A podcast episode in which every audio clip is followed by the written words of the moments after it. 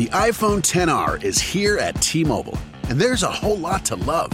Like taking those perfect New Year, New You portrait mode selfies you're going to share.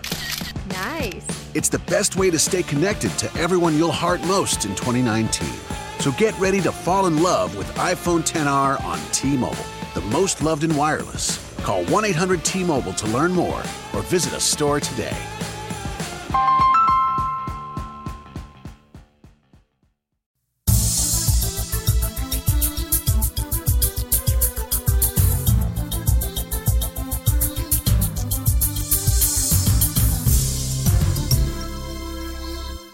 And thanks for joining me for this episode of Legal Q&A. This is utlradio.com, your business success and legal information station, and I'm your host, Peter Lamont. We're going to tackle two questions today. We did it last week. We're going to do it again because I have so many questions that I need to get through. We're going to start doubling up for a little bit. So today we're going to tackle two very unique, very interesting questions. One of them is Can a landlord raise rent without a new lease and force relocation? To a smaller space. Okay, that's number one. Number two is what should I do if I am representing myself in a lawsuit? I was deposed, and now the other side will not give me a copy of my deposition transcript. So, two specific, very unique questions. We're going to get to them in just one second. But before I do, I want to thank today's sponsor. And today's show is sponsored by MDSupplies.com. They are your online super source for medical supplies. Whether you are a doctor's office, a hospital, an office, uh, you know, maybe you are a, a boys' club or Knights of Columbus, anybody who needs medical supplies, bandages, all the way up to surgical supplies, head on over to mdsupplies.com. They are a manufacturer direct marketplace with over 30,000 products and growing. Now, what this means is that the manufacturers actually compete against each other, and that provides you, the customer, with the lowest price possible. They also have a super, super huge variety of both products and vendors. It, it really is a one stop shop for anything medical supply related. In addition to that, there's free shipping on just about everything. So if you want the largest variety and the lowest prices on medical supplies, check out mdsupplies.com. Also, I just want to remind you to make sure that you subscribe to the podcast either on iTunes or Stitcher or Blog Talk Radio. Uh, iTunes seems to be the favorite way, and I would encourage you to do that. It's very easy. There's a link right on the homepage, utlradio.com, where you can subscribe to the podcast through iTunes. So please make sure you do that so you don't miss out on any of the episodes. Also, make sure you subscribe to the YouTube channel because, as I've said before, the YouTube channel has different content than the podcast. Okay, I don't know. I want. I don't want you to miss anything. I want you to get the full picture. I want you to be able to read what's being posted on the blog at utlradio.com. Check out what's going on over there as that's updated, you know, weekly if not daily.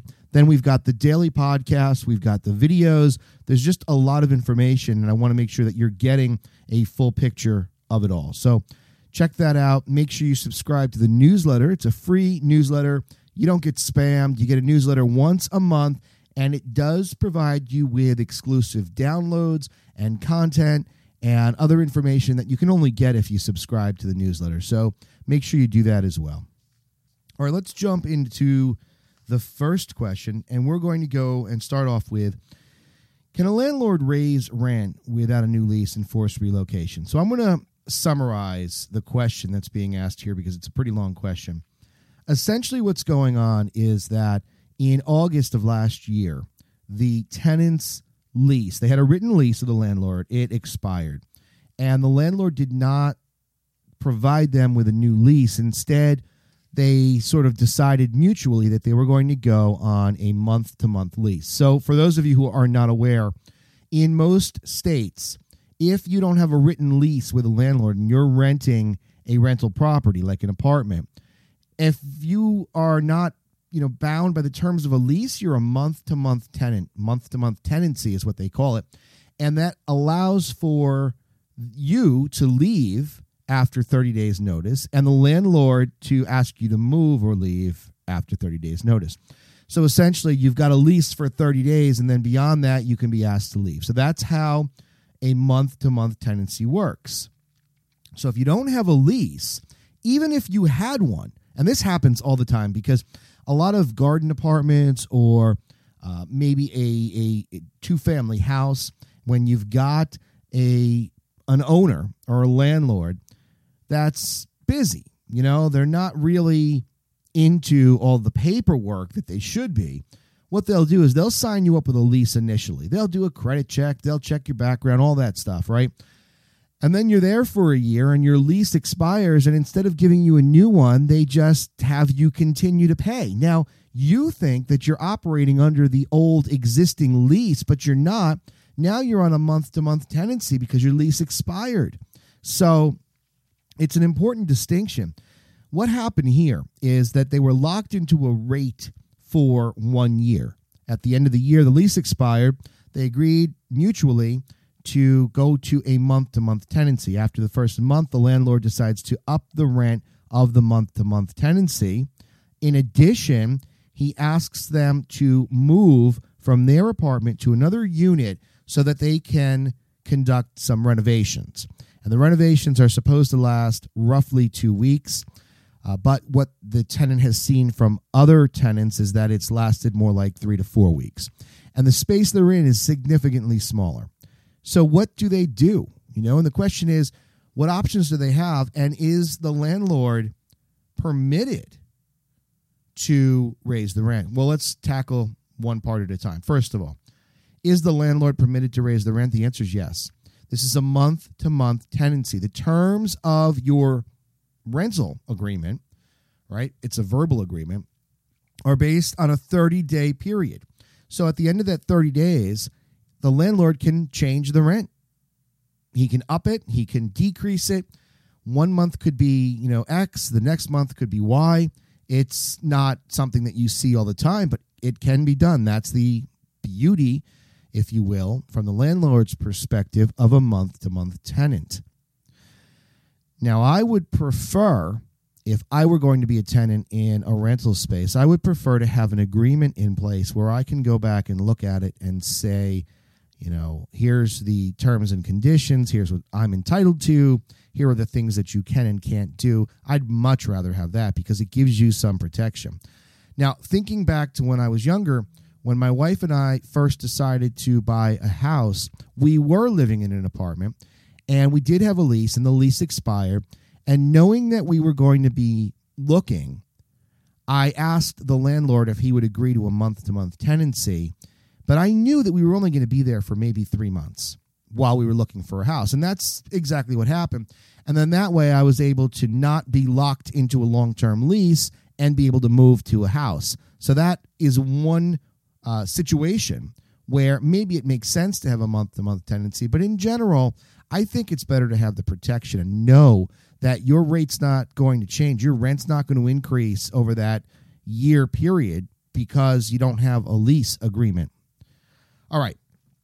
So we now know that he can raise the rent, that's for sure. But now what about displacing the tenant into a smaller unit while they make repairs? Under traditional leases, the landlord is entitled to make repairs to the unit. And sometimes they do temporarily displace the tenant. It's got to be something that's not intrusive, it's got to be something that makes sense. But if there's a situation or an issue or regular maintenance or upkeep, you know, they can ask you to take another unit for a little bit of time.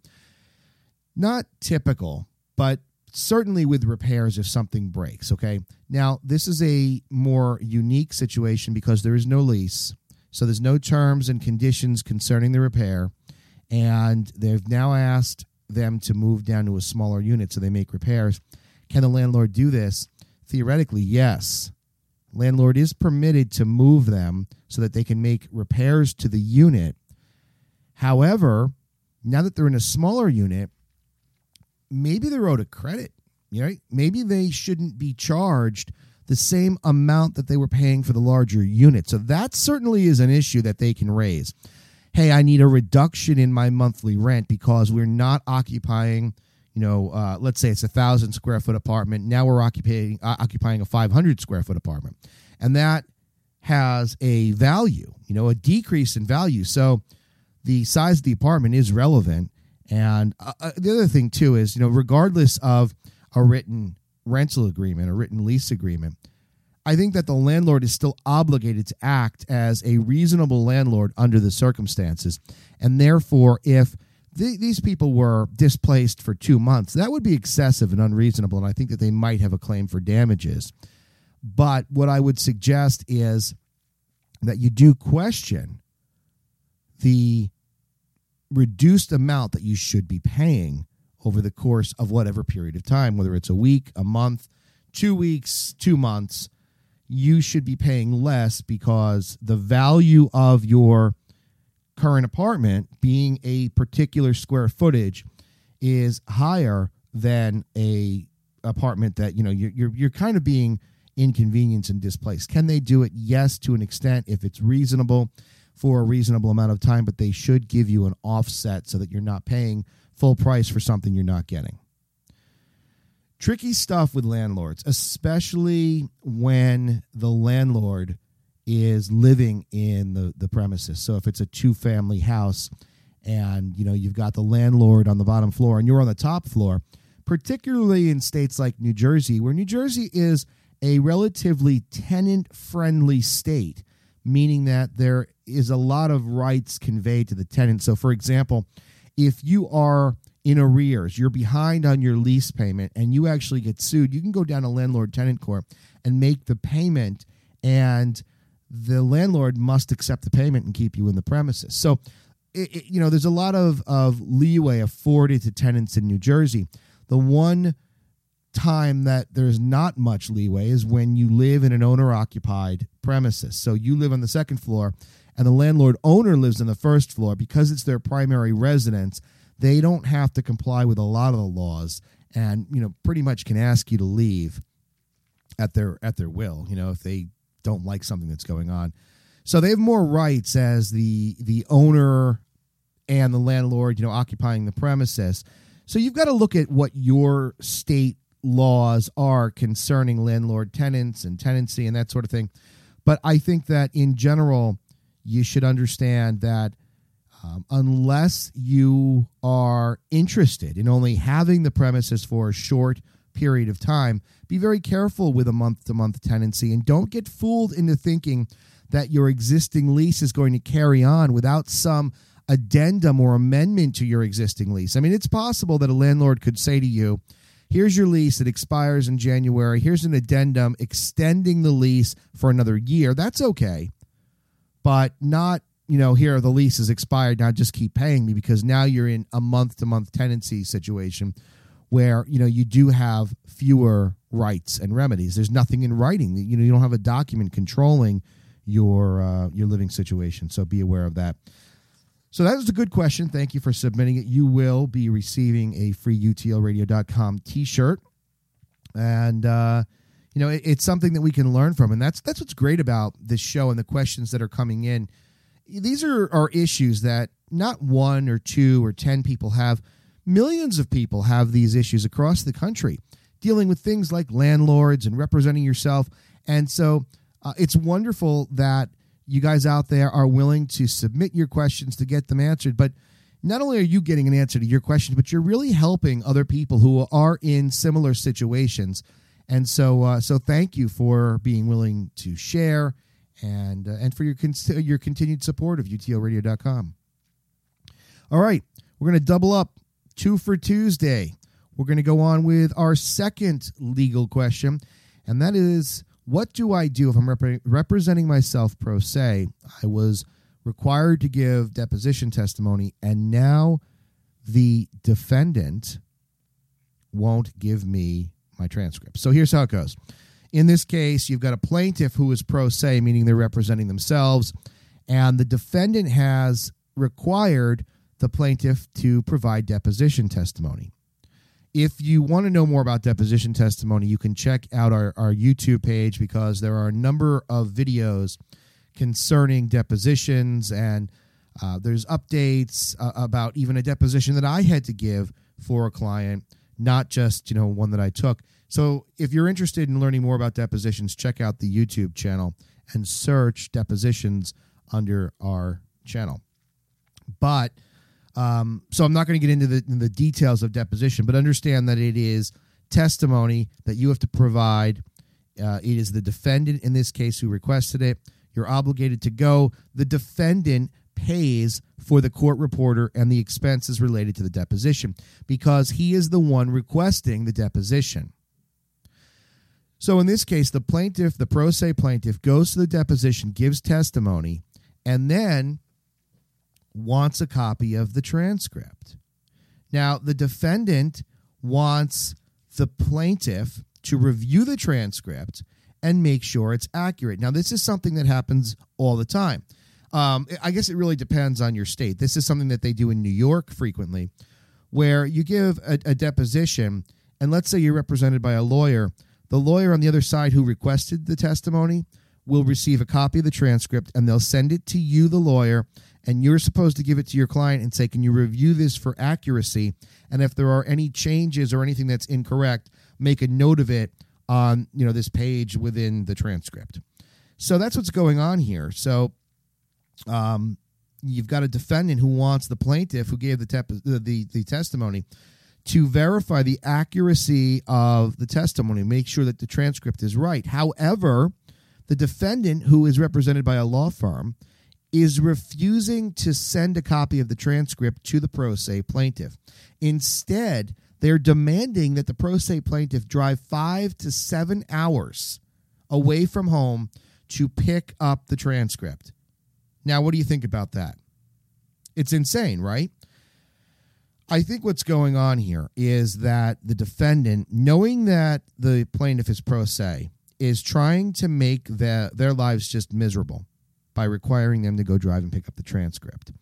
This is one of those situations we've talked about before where a pro se plaintiff has a slight disadvantage because if you get the wrong kind of attorney on the other side, they know that they've got an advantage over the pro se plaintiff. They know that they know the law, they know the system, they know the procedures, and the other side doesn't. And therefore, they try to take advantage, they try to bully and manipulate. That's why we are here at utlradio.com because I don't want that to happen. I want you to understand your rights so that when you're in a situation representing yourself without an attorney, you know what's wrong and what's right.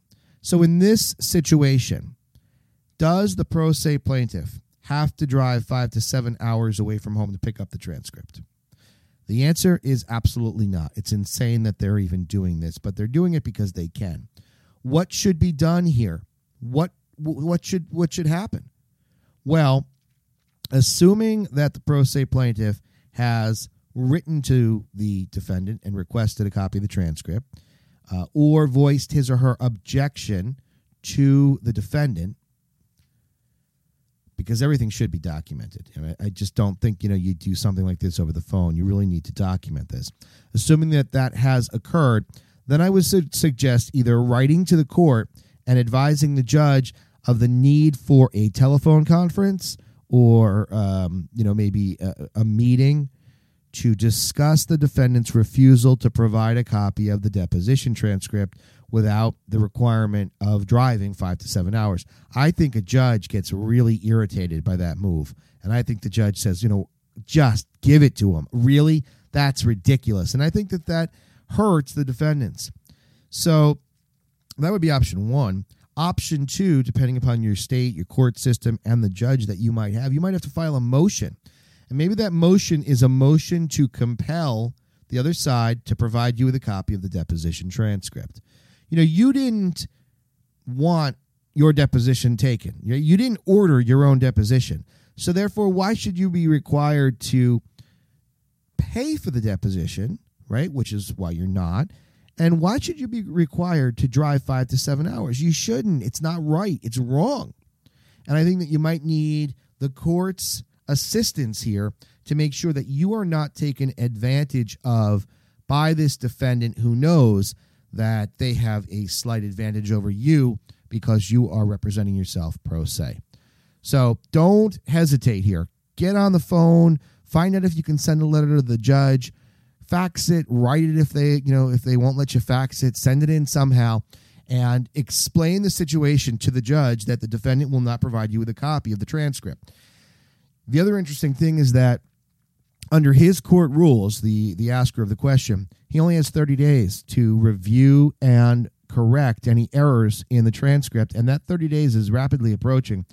So I think that this has to be done immediately. I just, you know, once you hear the answer to this today, I would jump up and down and get your yourself writing a letter, make some phone calls and get going on this, okay? Don't wait, don't hesitate because that 30 days will come and go and then if something is incorrect or inaccurate, you're not going to be able to have an opportunity to change it. And that's I think what the defendant is hoping for. All right, that's going to do it. We did a uh, a double today, two for Tuesday, two questions, uh, just because we want to get through as many of our legal Q and A um, issues as we can.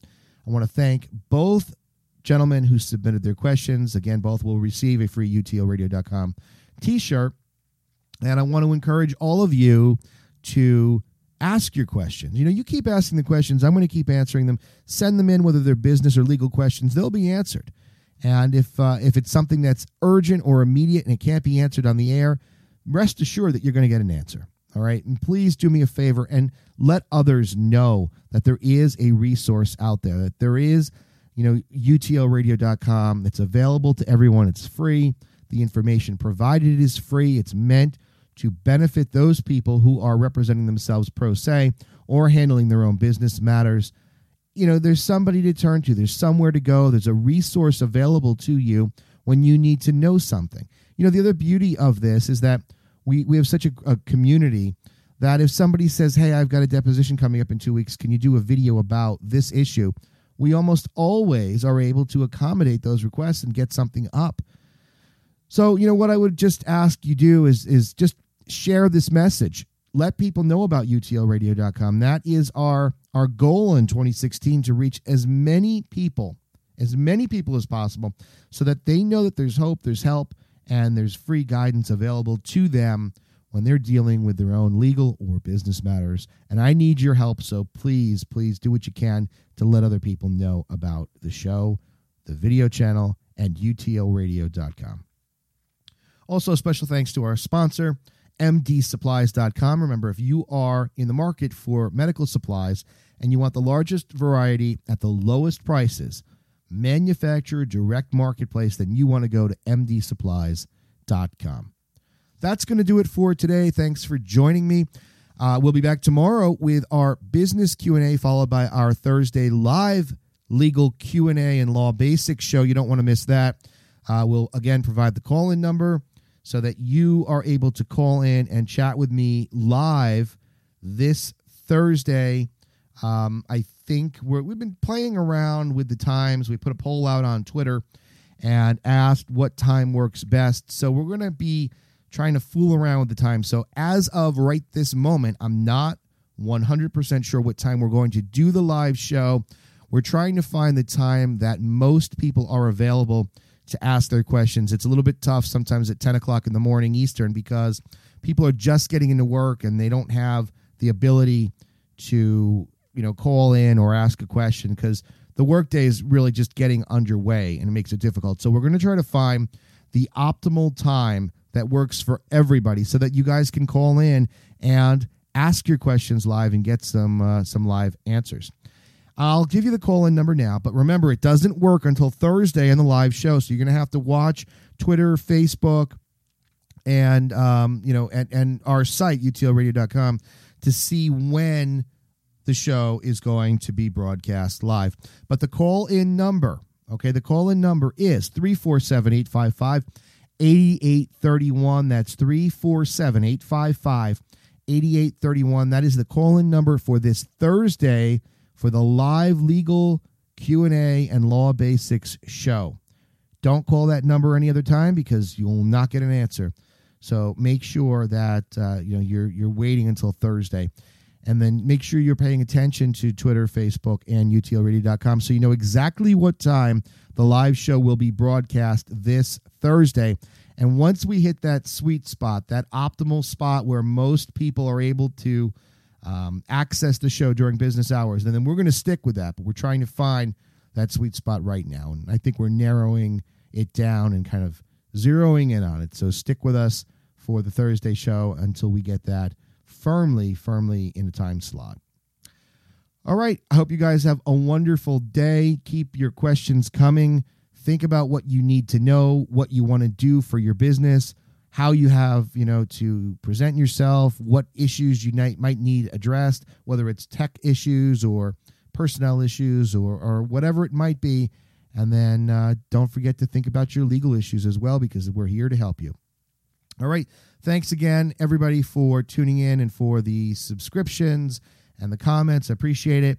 Make sure you share this information with your friends, your family, and colleagues, and let them know about UTLradio.com, your business success and legal information station. I'll see you next time.